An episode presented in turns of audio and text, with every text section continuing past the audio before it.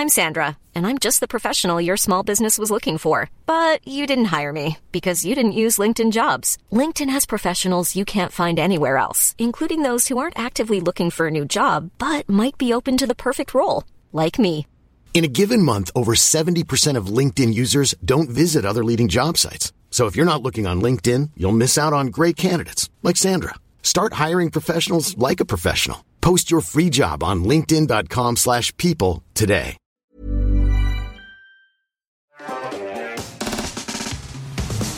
El Famoso source internet. C'est parti.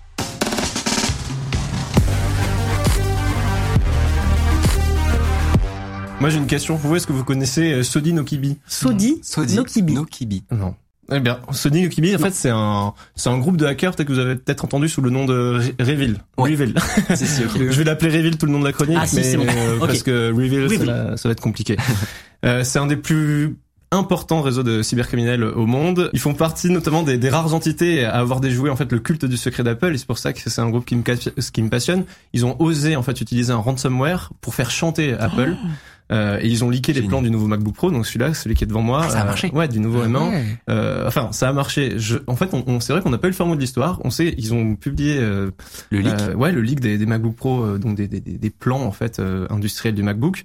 Euh, plus de six mois avant, leur- présentation officielle, et ils ont dit euh, on a plein d'autres trucs en stock. euh, si vous payez pas, on en livre d'autres. Ah si, j'avais vu. C'est vrai que je sais pas. J'ai- essayé de regarder ce qui s'était passé derrière et pas grand chose. Alors je sais pas Ouais. si Apple finalement s'est arrangé Je avec savais eux. pas que c'était eux, tu vois. Ouais, J'avais suivi qu'il y avait eu des leaks ou en mode des menaces. euh, Mais c'est Ah, vrai mais que j'ai- ça ça m'étonne que ça arrive pas plus souvent parce que Apple, c'est pas qu'ils ont de l'argent, c'est qu'ils sont l'argent.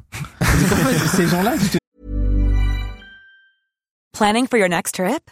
Elevate your travel style with Quince. Quince has all the jet setting essentials you'll want for your next getaway, like European linen, premium luggage options, buttery soft Italian leather bags, and so much more. And is all priced at 50 to 80% less than similar brands.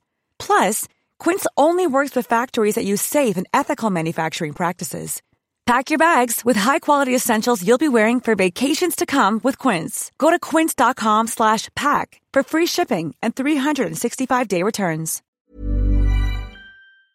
Dis bon Ah, peut-être je pense que ça doit leur arriver. ouais. Mais on sait, on, on sait pas comment ça s'est arrangé. C'est vrai que j'ai pas, on n'a pas eu trop de- d'infos derrière. Soit peut-être que c'était un mensonge aussi hein, de reveal, euh, qu'ils n'avaient Hmm. pas vraiment d'autres plans. On sait, on sait pas vraiment ce qui s'est passé.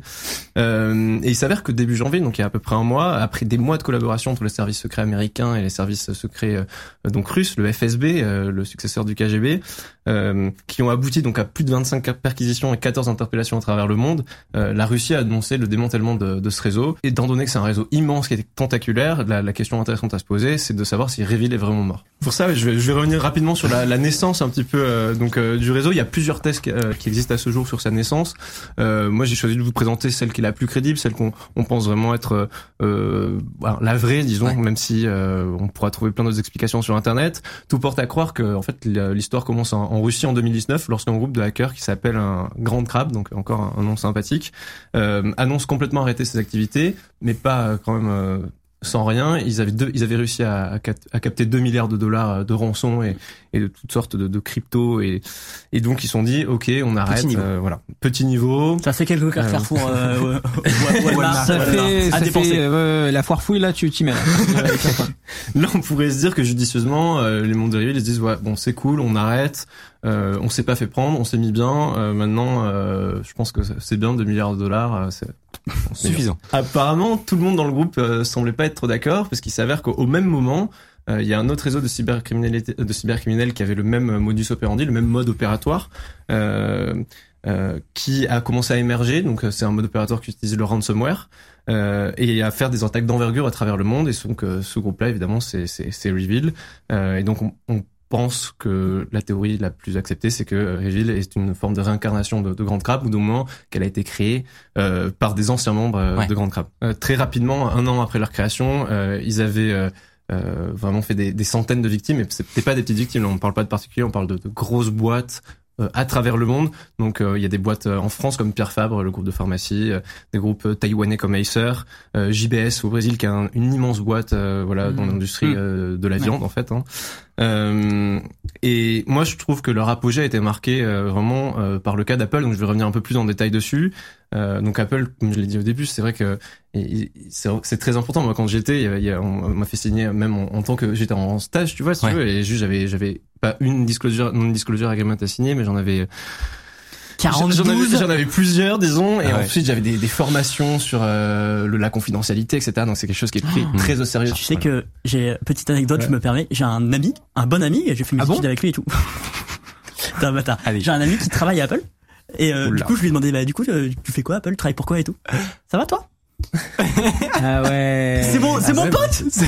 Je, je peux pas savoir ce qu'il fait là-bas. Non, tu peux pas. C'est une boîte de renseignement en fait. Ouais. Donc en gros, je sais à peu près son poste, mais je sais pas du tout pour quelle équipe, pour quel projet, pour il travaille.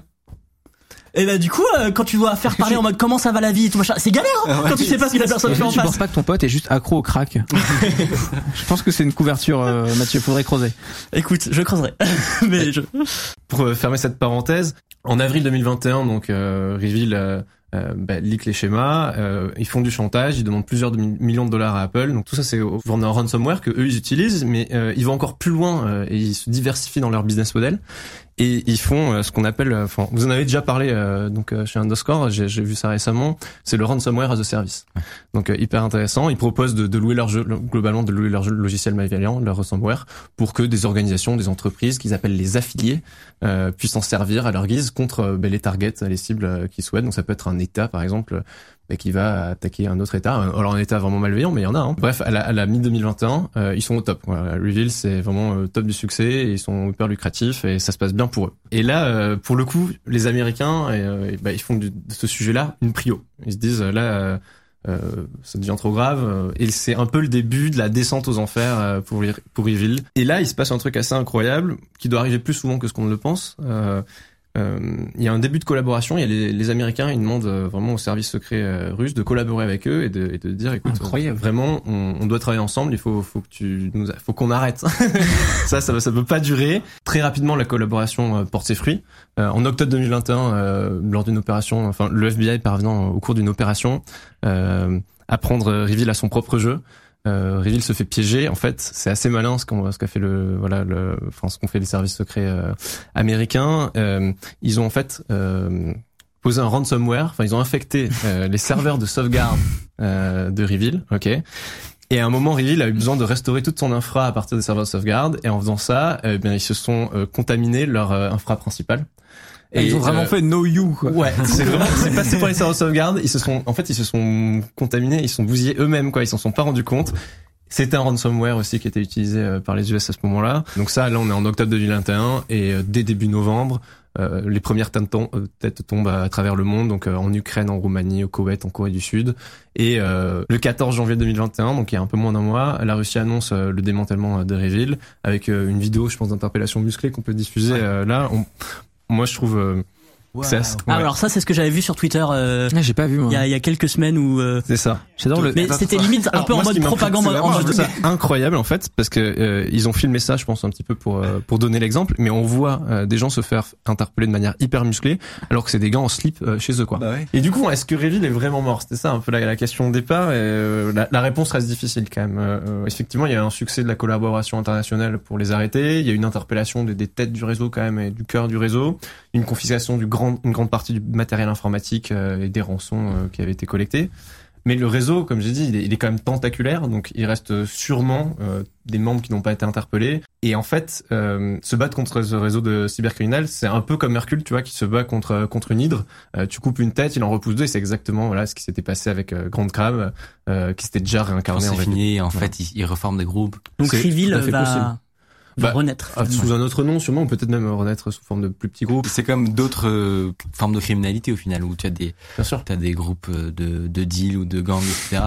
C'est pas une arrestation qui, qui va faire tomber l'entièreté du. Oui, mais en Du plus, business, là, cet aspect international. Tu vois, les gens ils sont dispatchés à travers le monde, donc tous les arrêter, c'est encore plus difficile Encore que plus dur, ouais. de potentiellement Mhm. arrêter des gens qui sont tous regroupés au même endroit. Quoi.